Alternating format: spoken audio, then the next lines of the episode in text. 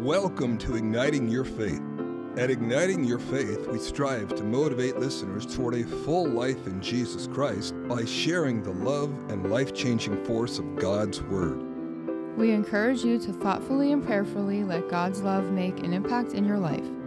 Now, here is Dr. Chris Fisher with today's message of powerful truth from God's Word.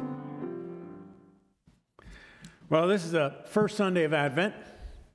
Hard to believe, but when you got up and saw the snow this morning, maybe you thought, well, this fits. it's the time of year when we remember the promises God gave concerning the appearance of the Savior, fulfilled after ages of waiting and longing. And we also remember that the Lord has promised to return. So Advent has a, a sense of remembering and uh, expectation for the second coming as well. He promised He wouldn't leave us as orphans, that He would come for us. He would come back and take us to be with Him where He is.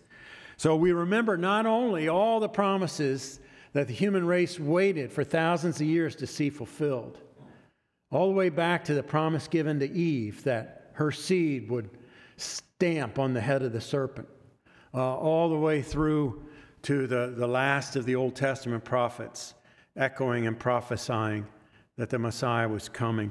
And then Jesus' words that he's coming again, that the Son of Man would come again in glory and redeem all his own. And today we want to focus on a promise God gave Moses in the wilderness. It's recorded in Deuteronomy 18, 14, and 19. And I won't read the whole thing that Doug read, but I want to read some key verses. The nations you will dispossess, listen to those who practice sorcery or divination. But as for you, the Lord your God has not permitted you to do so. The Lord your God will raise up for you a prophet like me from among you, from your fellow Israelites. You must listen to him. For this is what you asked the Lord your God at Horeb on the day of the assembly, when you said, Let's not hear the voice of the Lord our God, nor see this great fire anymore, or we'll die. They were, they were too scared of the heavenly, transcendent manifestation of God when he spoke. And they wanted an earthly person, somebody they could see. And you speak through Moses. And Moses knew he wouldn't be around forever. And who would speak to them and give them confidence that he's speaking on, uh, behalf of God? And so God told Moses, I'll send another prophet to take your place from among the Israelites, and he'll speak the words that I give him. The Lord said to me, What they say is good. I will raise up for them a prophet like you from among their fellow Israelites, and I, will put my words in his mouth. He will tell them everything I command him. I myself will call to account anyone who does not listen to my words that the prophet speaks in my name. You see, the Lord promised to send a prophet to Israel who would speak God's words telling them everything he commanded them. Now, you might think this meant all those prophets that followed Moses, from Samuel and Nathan all the way to Isaiah, Jeremiah, Ezekiel, Daniel, and, and the other prophets of Israel who are listed in, in the different uh, accounts of Samuel and the Kings and the Chronicles, and who, whose books are there, the major and the minor prophets. And that does seem to be one of the meanings for this reason that they did speak God's word to Israel, and they would remind Israel of what God had already said. By the time the events in Deuteronomy are being recorded, Moses was near the end of his life, and he was telling them, You're going to be entering a land that's full of people who they get their supernatural information from sorcerers and diviners. And just prior to that, and earlier in, in Deuteronomy, uh, the, the previous verses, God warned them not to listen to those people. When you enter the land your Lord your God is giving you, don't learn to imitate the detestable ways of the nations there. And he lists all these things that the nations were practicing that are horrible. Let no one be found among you who sacrifices their son or daughter in the fire, who practices divination or sorcery interprets omens, engages in witchcraft or casts spells, or who is a medium or spiritist, or who consults the dead. Anyone who does these things is detestable to the Lord. And because of these same detestable practices, the Lord your God will drive out those nations before you. You must be blameless before the Lord your God. So, God knew as Israel entered Canaan, they were going to be facing this kind of spirit, this kind of opposition, this kind of way of knowing the supernatural realm that was deluded and evil, false. It was going to lead them down deadly paths and alleyways. And God was saying to them, Don't listen to any of those people. Don't follow them. Those, that way of trying to know the supernatural realm and to control the power of the eternal is evil, it's corrupt, it's detestable to me. And when you get into this new land, don't follow somebody who speaks like that, who's a sorcerer or a diviner. That's detestable. I'm going to send you somebody like Moses who's going to be speaking my word to you, my word. The people had a powerful mediator in Moses, one with supernatural chops, you could say, accompanied by miraculous signs. And when Moses was gone, these pagan practitioners with supernatural occult claims we're gonna, they, that the people of Israel are about to conquer in Canaan, the Israelites might be tempted to go and consult the shamans and the witch doctors for help. And they were forbidden to do this because of the source of inspiration of those prophets, which would be the demons and the lying spirits behind the idols they worshiped. You know, you read Moses somewhere in, in the law says that the, the idols the nations worship are not gods, they're demons. And these demons front these idols, but they are leading whoever worships them astray. There's only one God, all the others are fakes. And so somebody who's worshiping another God and speaking on their behalf is speaking on behalf of a demon and is speaking from a lying spirit. You can't trust him. God promised Israel he would send someone who would speak God's words to them, a prophet like Moses. And they were to listen to this new prophet who would speak God's very words.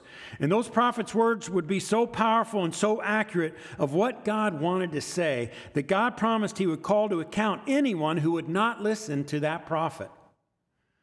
Right? So he's promising that he's going to send somebody whose words are the very words of God. Now, the Israelites would be able to test the prophet using three tests, and they're listed there in Deuteronomy 18. I'll read them again. Well, I'm going to have to go back and find it, sorry.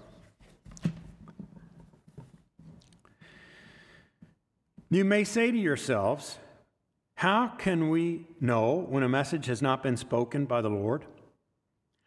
If what a prophet proclaims in the name of the Lord does not take place or come true, that is a message the Lord has not spoken. That prophet has spoken presumptuously, so do not be alarmed. And in the verse before, he says, A prophet who presumes to speak in my name anything I have not commanded, or a prophet who speaks in the name of other gods, is to be put to death. So you see, there's three tests in those verses. One, he will be one who speaks according to what God commands. He'll say what God says for him to say, not what the people want to hear, not some philosophy of human beings, not uh, advice that's come from some pagan deity, from an idol. That's the second test. He will not speak in the name of some other God. And the third test, what he says will come true. If it doesn't come true or he speaks in the name of a foreign God, he's a false prophet. Now, down through Israel's history, there were many true prophets, but there were also many false ones. Maybe you remember the contest between Elijah and the prophets of, of Baal on top of Mount Carmel. And there were many, many prophets of Baal, but only a few prophets of the Lord left in the nation of Israel. And Elijah called them to a great contest in which the prophets of Baal, who was one of the typical Canaanite lords, deities that the Canaanite peoples worshiped, and that the king and queen of Israel were worshiping and leading Israel to worship. And in that great contest, God was shown to be the one who had the power, and Baal was a phony, an empty, a, a mere word, a, a mere statue of clay with no power behind it, except the power of a lying spirit to delude people and try and lead them away from the true God. Now, these tests I'm going to come back to towards the end of the message because they're still relevant to us today. We are still in an age in which there are lying prophets, and there may be real prophets. There are people who are speaking the word of God, and there are people who are speaking the delusions of their own mind, or they're speaking things that are inspired by evil spirits. And we need to know how to discern those as the people of God because those voices are out there. If you get on the internet and tune in or you do a search for prophets, you can find people saying all kinds of different things and motivated by all kinds of different spirits, not just the Holy Spirit. And if you don't know how to discern what they're saying, you too could be deluded and deceived. Now, there's an, a sense in which this promise that God gave to Moses was immediately about what they were to face as they were going into Canaan. But there's also a greater sense in which there's an ultimate fulfillment of this promise that takes place in the Messiah. The wording of the promise through Moses doesn't mention many prophets, it mentions just one a prophet, one whose word would be the very word of God. He will speak what I put in his mouth. And that's all he'll say. At the time of Christ, the Jewish people were still looking for that promised prophet. We could call that one the prophet with a capital P. If you think of those other servants of God who did speak on God's behalf through the ages, whether Samuel, Isaiah, Daniel, and so on, small p. But this promise is about a great prophet with a capital P. The testimony of John the Baptist illuminates this. It's recorded in John 1, right at the beginning of the gospel, in verse 19. Now, this was John's testimony when the Jewish leaders in Jerusalem sent priests and Levites to ask him who he was. He did not fail to confess, but confessed freely, I am not the Messiah. They asked him, Then who are you? Are you Elijah? He said, I am not. Are you the prophet? And if you look in your translation, that'll be capital P. Are you the prophet? And he answered, No. And finally they said, Who are you? Give us an answer to take back to those who sent us. What do you say about yourself? And John replied in the words of Isaiah the prophet I am the voice of one calling in the wilderness, make straight the way for the Lord. And he goes on to prophesy. Now, the Pharisees who had been sent questioned him, Why then do you baptize if you're not the Messiah, nor Elijah, nor the prophet? I baptize with water, John replied, but among you stands one you do not know. He is the one who comes after me, the straps of whose sandals I am not worthy to untie.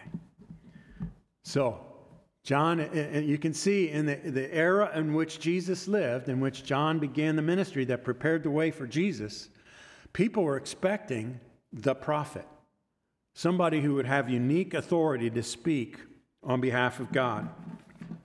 Several New Testament scriptures show that Jesus is this promised prophet. Peter in Acts 3:22 includes the Deuteronomy 18 pr- promise in what he says on the term in the sermon on the day of Pentecost, clearly pointing to Jesus as the fulfillment of that promise. I want to just read that real quick. For Moses said, The Lord your God will raise up for you a prophet like me from among your own people. You must listen to everything he tells you. Anyone who does not listen to him will be completely cut off from their people. Now, if you read on, I'm sorry, it's not the day of Pentecost, it's when it's after the healing, when he's preaching in the temple, after the healing of the lame beggar not too long after Pentecost. And there he's pointing to Jesus as the prophet they were looking for. Stephen quotes the same scripture in Acts 7:37, implying that Jesus is the prophet promised through Moses.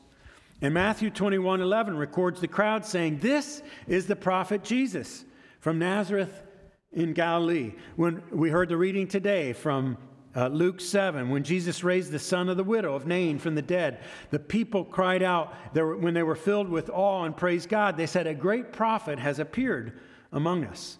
God has come to help his people. When Jesus revealed to the woman at the well that he knew of her various marriages and romantic entanglements, the woman said, Sir, I perceive that you are a prophet. He, he knew supernatural information about her that came from no human source, it came from God, and it revealed to her that Jesus was a prophet. When folks sought to seize him, uh, when the, the leaders wanted to arrest him, they were afraid of the people because many considered Jesus to be a prophet. After the feeding of the 5,000, John records the response of the people. After the people saw the sign Jesus performed, they began to say, Surely this is the prophet who is to come into the world. Jesus, knowing that they intended to come and make him king by force, withdrew again to a mountain by himself. He knew that wasn't the kind of kingship, that wasn't the way his kingship was going to come in on the world. And you begin to see here also that in the Messiah is a summary not just of the prophet, but of the promised heir of David, the king, and the promised fulfillment of the priestly office. So, prophet, priest, and king. Finally, after the resurrection, when Jesus spoke in disguise to two men on the road to Emmaus, he asked them what they were talking about, and they answered. It's in Luke 24. They were talking about Jesus of Nazareth. He was a prophet powerful in word and deed before God and all the people. And, and you know how they relate then to Jesus, all the things that had happened in Jerusalem, including the rumor that the tomb was empty and that some of the people had had a vision of, of angels and some of the women had seen him. And then Jesus says to them there in that, as they're walking along the road to Emmaus, he said, How foolish you are and how slow to believe all that the prophets have spoken. Did not the Messiah have to suffer these things and then enter his glory? And beginning with Moses and all the prophets, he explained to them what was said in all the scriptures concerning himself. I'm the Messiah. All these prophecies from Moses all the way through the end, they're about me. And so we see that Jesus is not just the prophet whom Moses foretold, but also the Messiah. The Messiah is prophet, priest, and king all rolled into one person. He's the one whose words are the perfect word of God that we can trust when you can't trust anybody else's because he's speaking exactly what God gave him to say, nothing more, nothing less. And so, if we want to have sure information about God and eternity, there's no other prophet to go to that has his authority or his credentials what is it that proves he's a prophet, finally? It's not just his supernatural events like feeding the 5,000 or raising the, the widow of Nain's son from the dead. That's great. That is, those are part of his supernatural chops. But it's that greater thing. What is it? He, resurrection. I heard it. I heard somebody say it. That God vindicated him as his son and the true Messiah, the prophet, the priest, the king, the promised fulfillment of David's heir the king who will sit on Israel's throne forever by raising him from the dead. You don't get any greater authority than that. Nobody else in all of history has conquered death in that way. Now, I want to circle back to that earlier theme of why uh, God warned the people through Moses not to get involved with the prophets, quote unquote, prophets of the Canaanites. They're sorcerers, they're diviners, they're witch doctors, they're shamans. You know, that's important for us because in the New Testament, the gift of prophecy continues in the church. Both Romans 12 and 1 Corinthians 12 both list prophecy as one of the gifts of the Spirit. And there, you read in the New Testament, the book of Acts, you discover there's some prophets. One is named Agabus, and God tells him a famine is coming, and they should get ready for that. And because of Agabus's words, because God has told Agabus what to say, the people of God who trust in Jesus are forewarned and they know how to get ready for that. Jesus himself gave them lots of prophecy about how to get ready for various trials and tribulations that were coming, including this one. When you see Jerusalem surrounded by armies, you'll know that her desolation is near. Then get out. If you're in the city, get out. Run to the, to the countryside. Flee. And don't stay in there because it'll be a time of terrible suffering. And you know, when the Romans began to surround Jerusalem in 70, uh, in the run up to 70 AD, uh, the people who trusted in Jesus got out of town. And the ones who were listening to false prophets and who had their hopes in false messiahs, they stayed in there and thought, now's the time for us to throw off the yoke of Rome. And all those people surrounded in that city, holed up and walled up, began to starve to death. And they began to attack each other, to assassinate each other in factions, to do all kinds of horrible things inside those city walls as the food ran out. And finally, when the Romans breached the wall, they killed almost everybody and then they leveled the city. So the people who listened to Jesus were ready when bad times came to know how to deal with them. They weren't there, they got out and hid. Praise the Lord, right? So that's one of the reasons God gives us the true prophet and his servants. And we today still need to know how to discern because there are no other prophets with a capital P besides Jesus. Anybody who else who claims to be so is a pretender and a charlatan. The New Testament warns us to watch out for false prophets with warnings similar to those in Deuteronomy 18. Jesus in Matthew 24 24, there will be many false Christs and false prophets. 1 John 4, dear friends, don't believe every spirit, but test the spirits to see whether they are from God, because many false prophets have gone into the world. This is how you can recognize the Spirit of God. Every spirit that acknowledges that Jesus Christ has come in the flesh is from God. But every spirit that does not acknowledge Jesus is not from God. This is the spirit of the Antichrist, which you've heard is coming and even now is already in the world. Somewhere else, they give a similar, Paul gives a, a similar uh, test. He says, Whoever says Jesus is Lord says it by the Holy Spirit, and no one can say, Jesus be cursed by the Holy Spirit. When you hear Jesus being reviled or cursed, you know that that's not the Spirit of God. When you, know, when you see him being dishonored or run down or being uh, presented as less than God's prophet and Messiah and King, you know that that's a lying spirit. Matthew 7:15 Watch out for false prophets. They come to you in sheep's clothing, but inwardly they are ferocious wolves. By their fruit you will recognize them. Do people pick grapes from thorn bushes or figs from thistles? What's the fruit of their teaching? 2 Peter 2, Peter warns us there were also prof- false prophets among the people, just as there will be false teachers among you. Now, see, Peter speaking in the New Testament era. They will secretly introduce destructive heresies, even denying the sovereign Lord who bought them, bringing swift destruction on themselves. You know, there are lots of people who are teaching in the church these days uh, around the country and around the world, and some of them are teaching a dumbed down version of Jesus. Some of them are even saying Jesus' death on the cross doesn't matter. We're not going to talk about his blood sacrifice for us anymore. That's too violent, that's too bloody.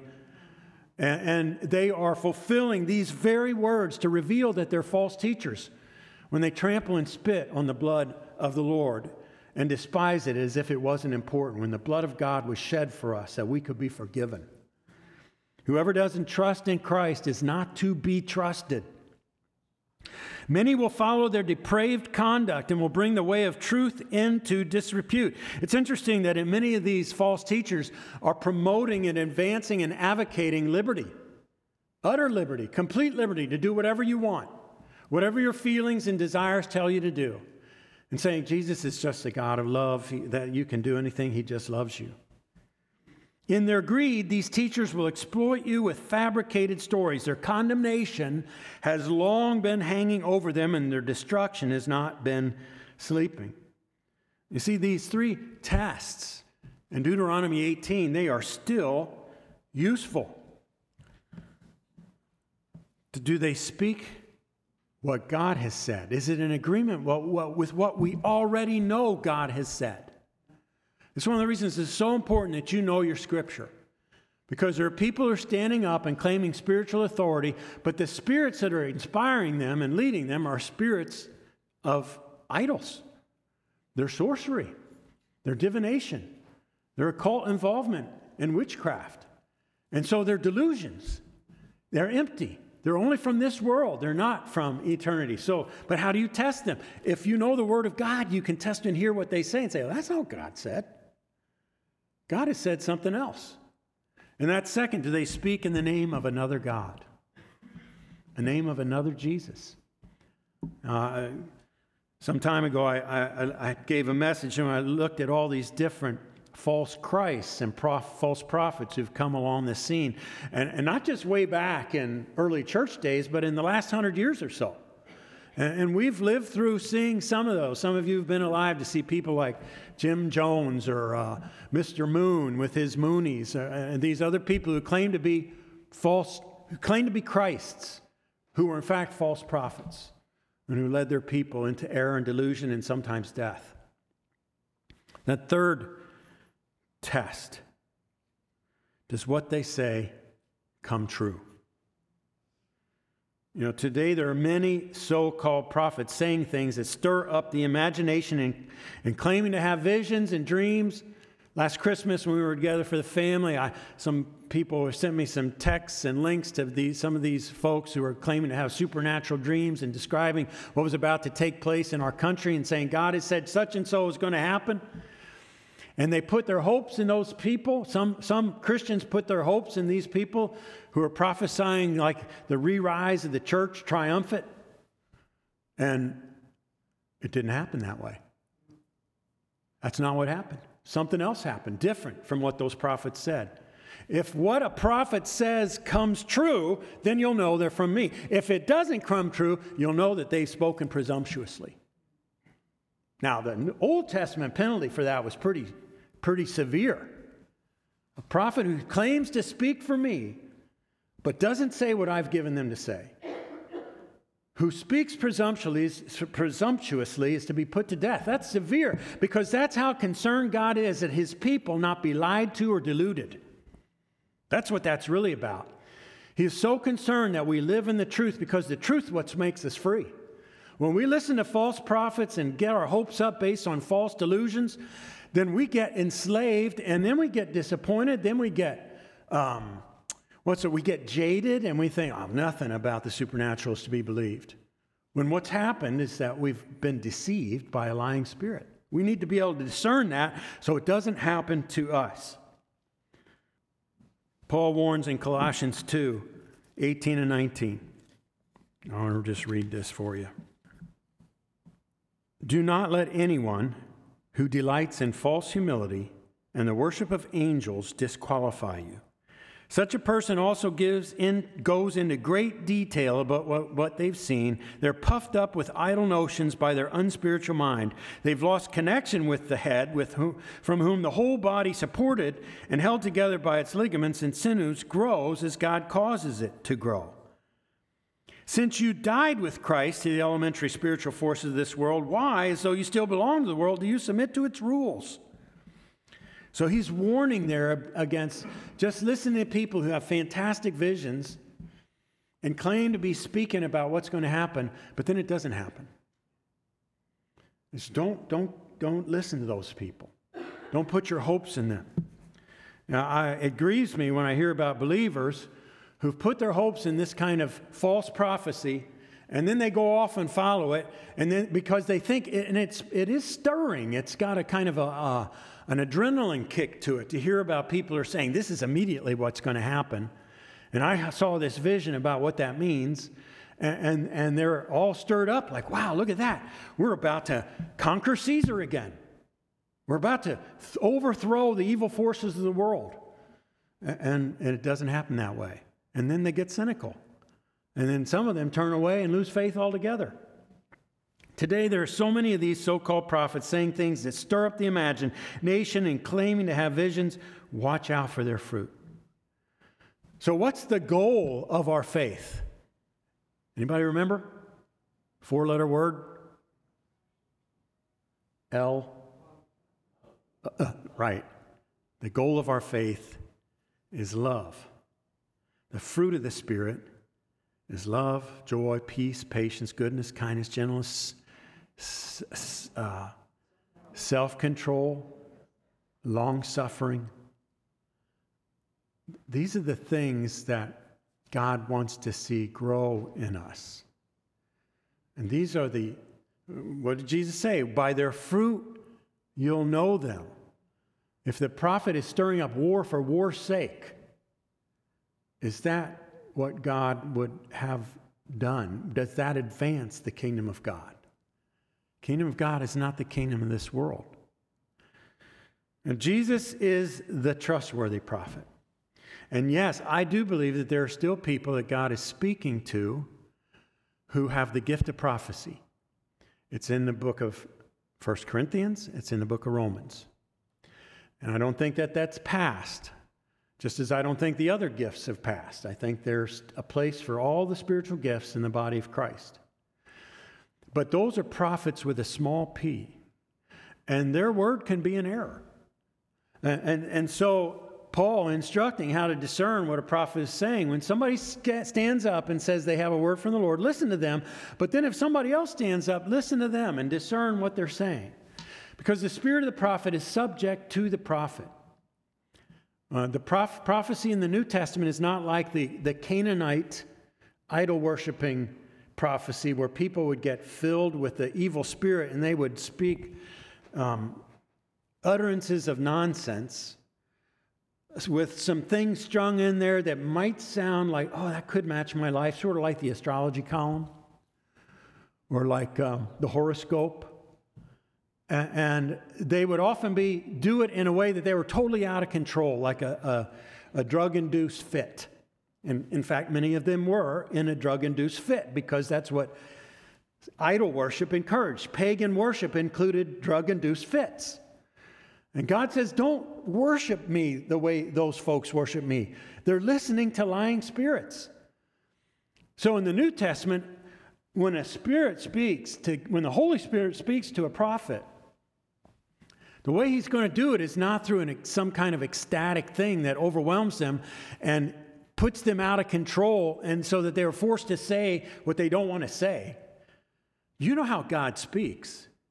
He speaks in the still small voice, the whisper of conscience, and the voice that leads to peace, of, to goodness, to, to surrender of the self, to laying down of sin.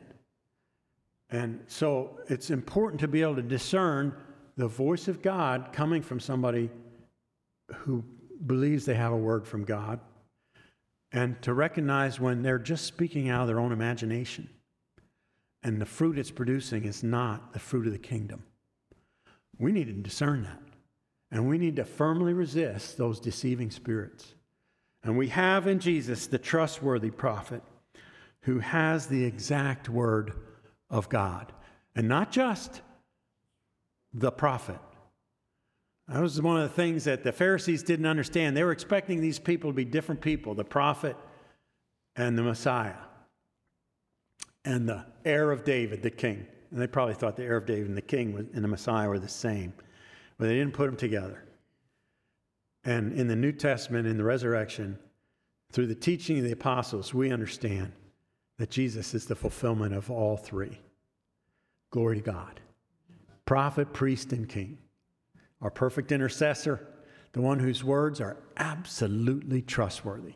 And if somebody comes to you claiming to be his representative and they say, oh no, Jesus was just a man and he made mistakes and you can't always trust what he said, guess whose spirit they're speaking by? That's right. They are not speaking by the Holy Spirit, they're speaking by a deluded spirit. Do not listen to them. Jesus is the one with the perfect word of God in his mouth. And why is that? because he is the Word of God. John 1 In the beginning was the Word, and the Word was with God, and the Word was God. And nothing that was made was made without him, everything was made through him.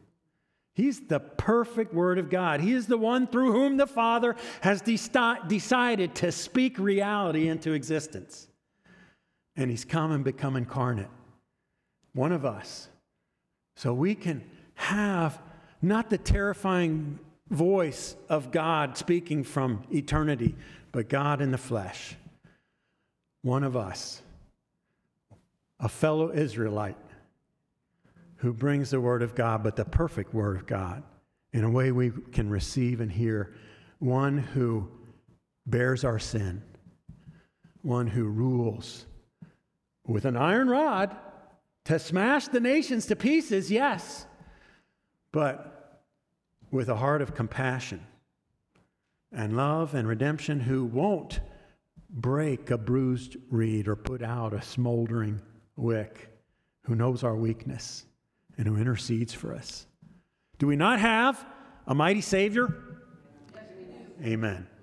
Let's pray. Thank you for listening to Igniting Your Faith.